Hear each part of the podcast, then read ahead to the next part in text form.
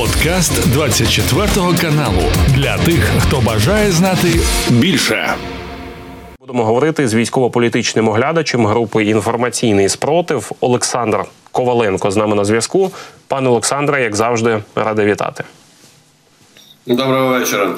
Пане Олександре, давайте все ж таки почнемо з е, ситуації на фронті. Сьогодні вже генерал Тарнавський офіційно підтвердив, що ЗСУ все ж таки прорвали оборону окупантів біля Вербового. Раніше нагадаю глядачам про це повідомляли в інституті вивчення війни.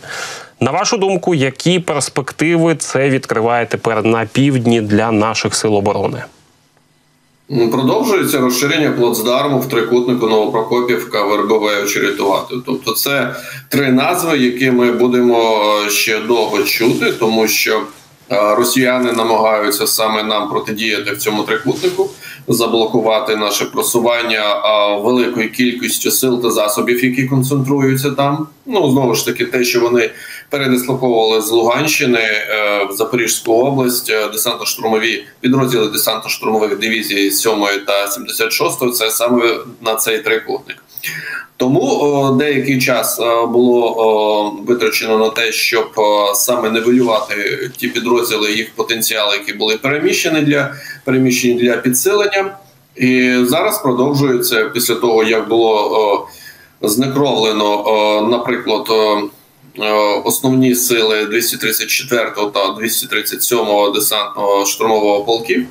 Е, відбувся процес просування на е, захід та південний захід від Вербового. Окрім цього, є і інші напрямки, по яким будуть відбуватися просування. Тому зараз відбувається процес саме розширення плацдарму в цьому трикутнику. Коли цей процес завершиться, це буде вже вихід на Токмак. Тобто, завершення цього процесу це виход на Токмак. Безумовно, це вже і буде вихід на межу між другою та третьою лінією оборони, і можна говорити про те, що фактично друга лінія оборони ворога її прорвано, але треба мати терпіння. Пане Олександре, скажіть, будь ласка, чи коректно казати зараз, після заяви генерала Тарнавського, що пробили оборону окупантів, що зараз ЗСУ виходять на так званий оперативний простір? Чи ще рано про це казати? Ну скажімо так, згідно з тими планами, які є у нашого генерального штабу збройних сил України, тільки ми можемо знати, тільки вони можуть знати, які саме дії можуть е, мати розвиток найближчим часом. Якщо це оперативний простір, якщо це так оцінювати умовно, ну можливо. Хоча знову ж таки це більш питання до саме. Тих, хто планує такі операції. Генерал Тарнавський в інтерв'ю CNN каже, що певен, що швидкий прорив можливий вже після Токмаку. Але окупанти ну явно там посилюють оборону, кидають туди підкріплення. То скажіть, будь ласка, наскільки потужною перешкодою стане для нас Токмак? Дійсно, Токмак, е, якщо росіяни там будуть е, залишатися в обороні, він може бути серйозною перепоною. Але з іншого боку, у нас буде і можливість обійти Токмак, взяти його в оточення. Як мінімум в оперативне, е, і це дозволить нам вийти на південь Токмаку. Якщо в них буде наказ залишатися там до останнього, то вони там і залишаться. А ми е, просто обійдемо токмак. Ну не просто це також займе час. Е, це не найкращий варіант. Але е, на все, що на південь від Токмаку по трасі 0401, це вже третя лінія оборони. І третя лінія оборони вона якраз і відрізняється тим, що е, там е, значно менше е, окопів, там значно менше траншей, там значно менше фортифікаційних споруд. Взагалі це тилова лінія. Де відбувається в першу чергу логістика, забезпечення, управління військами. І тому, якщо відбудеться сам прорив другої лінії оборони, то по третій прискорення просування сил оборони України буде зовсім інше.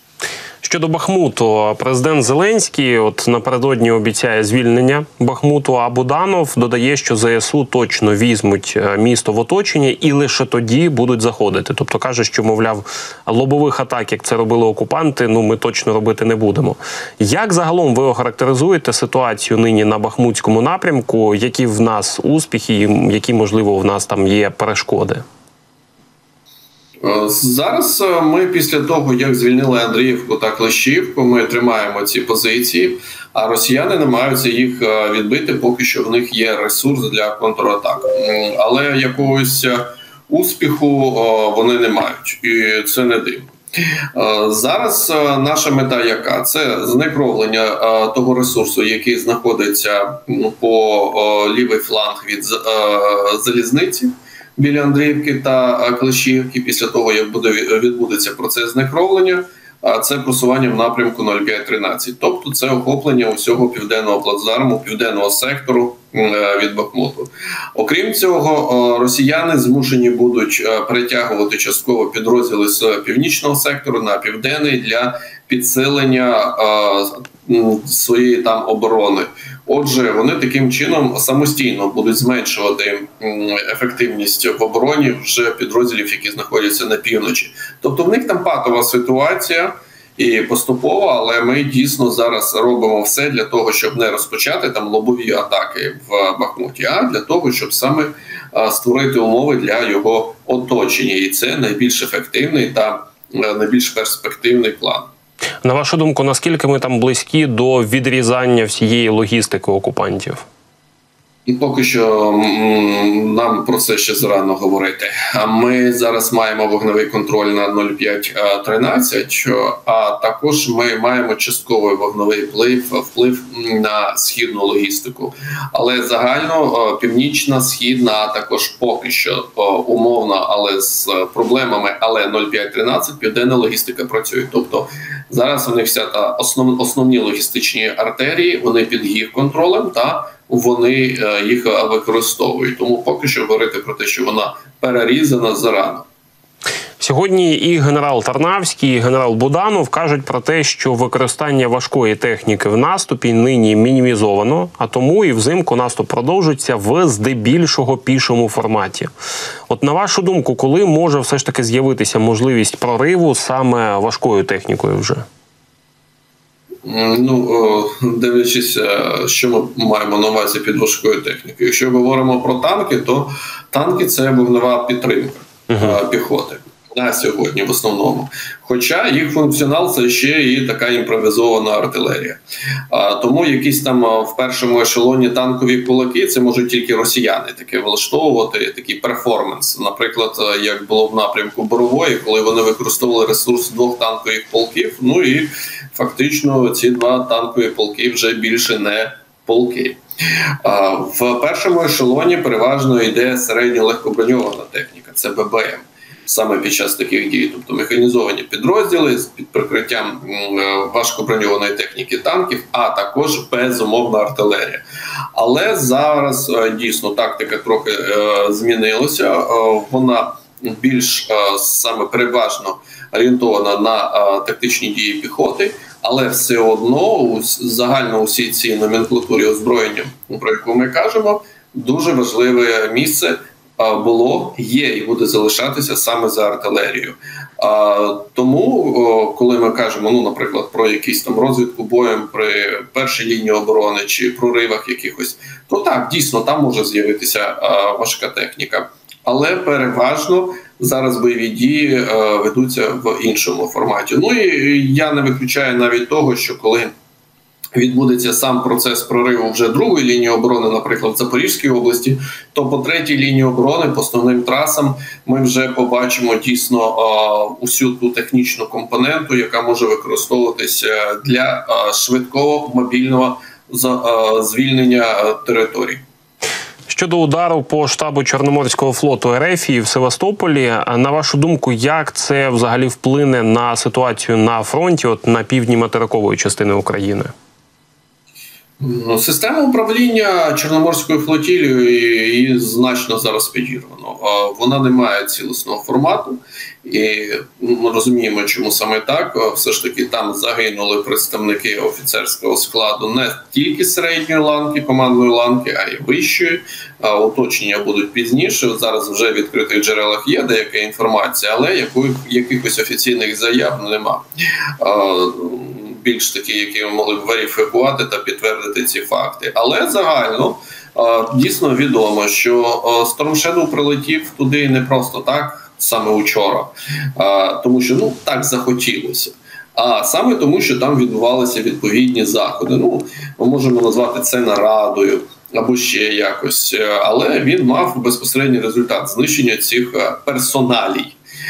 Зараз Чорноморська флотілія так вона знекровлена, якщо ми кажемо про керівну ланку, і її ефективність буде зменшена. Вони будуть намагатися зараз продемонструвати, що вони нам будуть мститися. Там ну, можуть навіть влаштувати пуски крилатих ракет морського базування калібр, щоб це було демонстративно, але нічого такого до чого ми вже не звикли. Вони зробити просто не зможуть. Головне факт: центр прийняття рішень в Севастополі, тимчасово окупованою, було знищено. Ну Маргарита Семенян нарешті дочекалася але трошки не той це так, так, так.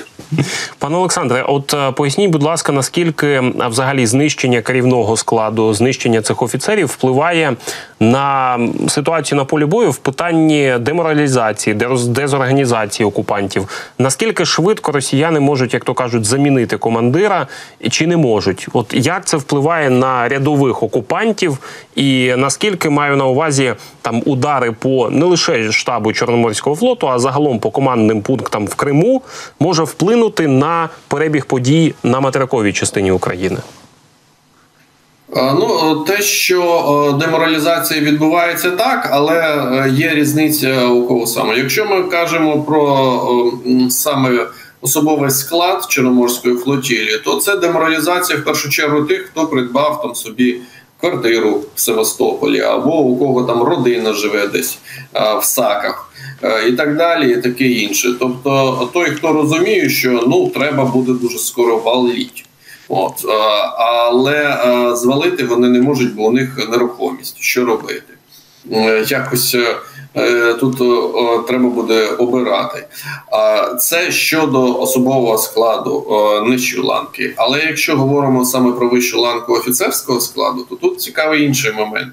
А замінити вони можуть так. Ну там е, якогось іншого адмірала е, відправити з е, іншого якогось флоту, і хай там командує цією чорноморською флотілією. Але є момент входження в справи. І це дуже важко спочатку, коли так зненацька щось відбувається, одразу поринути у справи. А у російських офіцерів у них ще є така риса дуже цікава. Вони коли Е, отримують якесь якесь нове призначення, яке місце е, починають займати. Вони намагаються одразу вислуговуватись, демонструвати, які вони ефективні.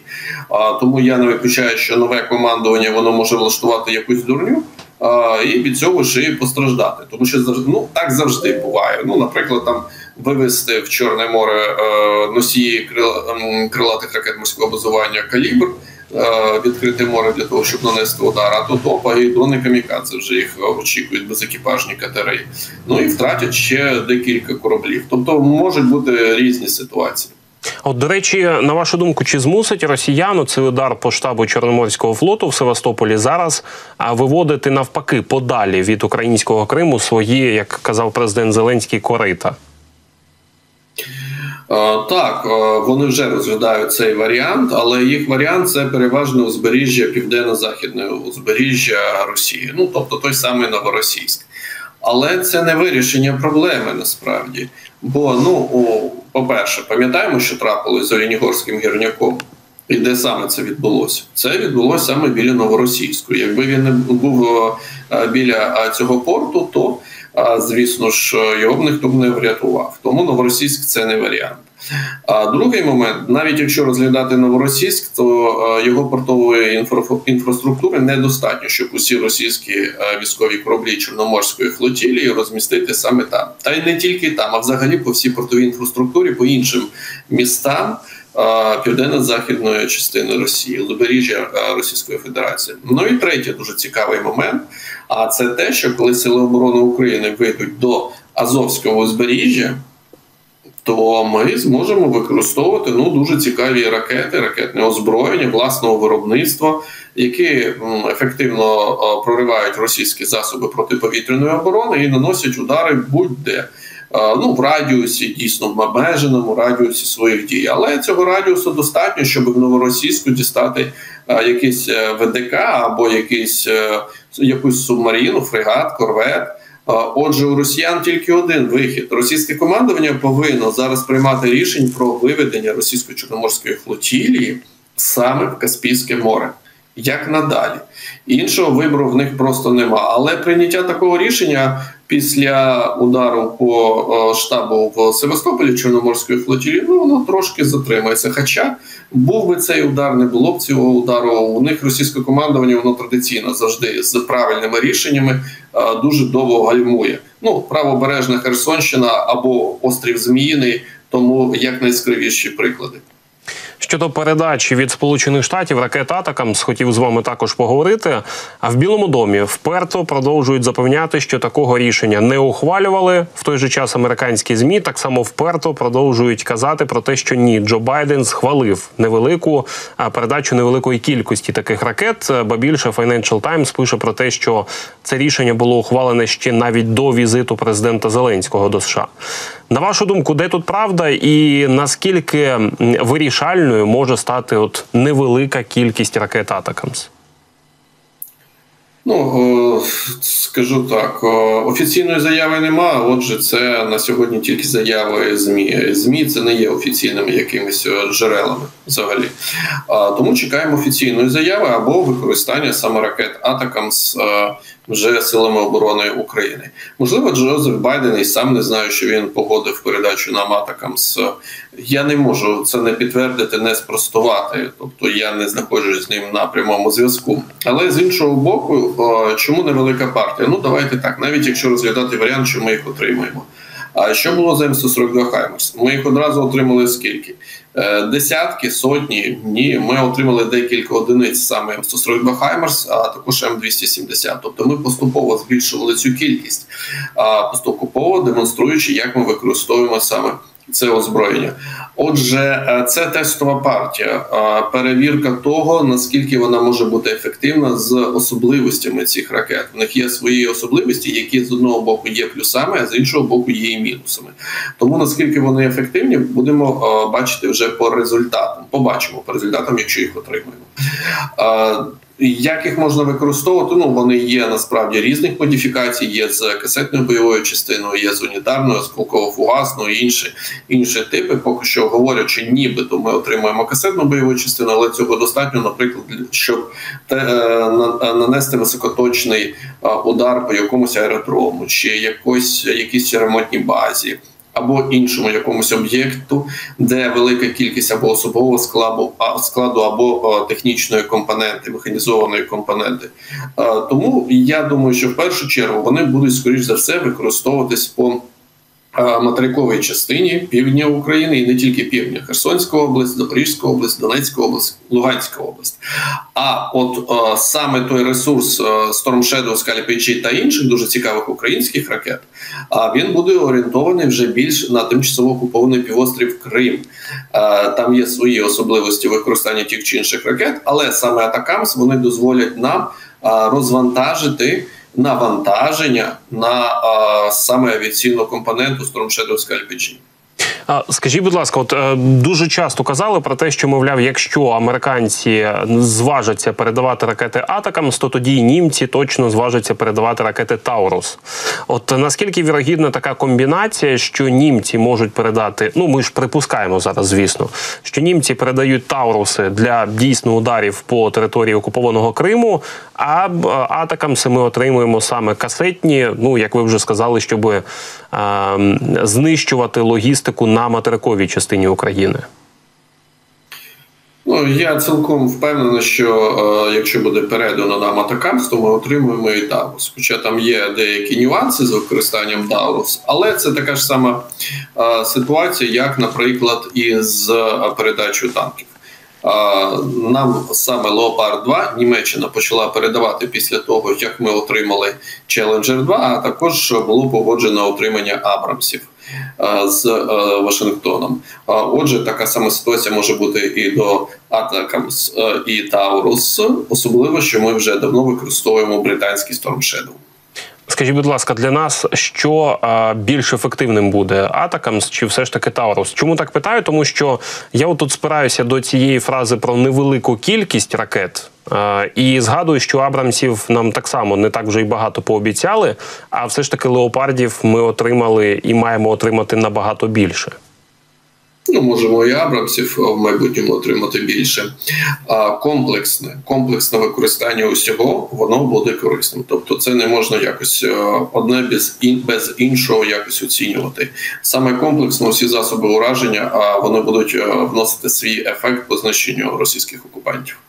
Пане Олександре, дякую вам за цю змістовну розмову і дякую за те, що долучилися до ефіру. Дякую вам. Це був подкаст для тих, хто бажає знати більше. Підписуйся на 24 канал у Spotify, Apple Podcast і Google Podcast.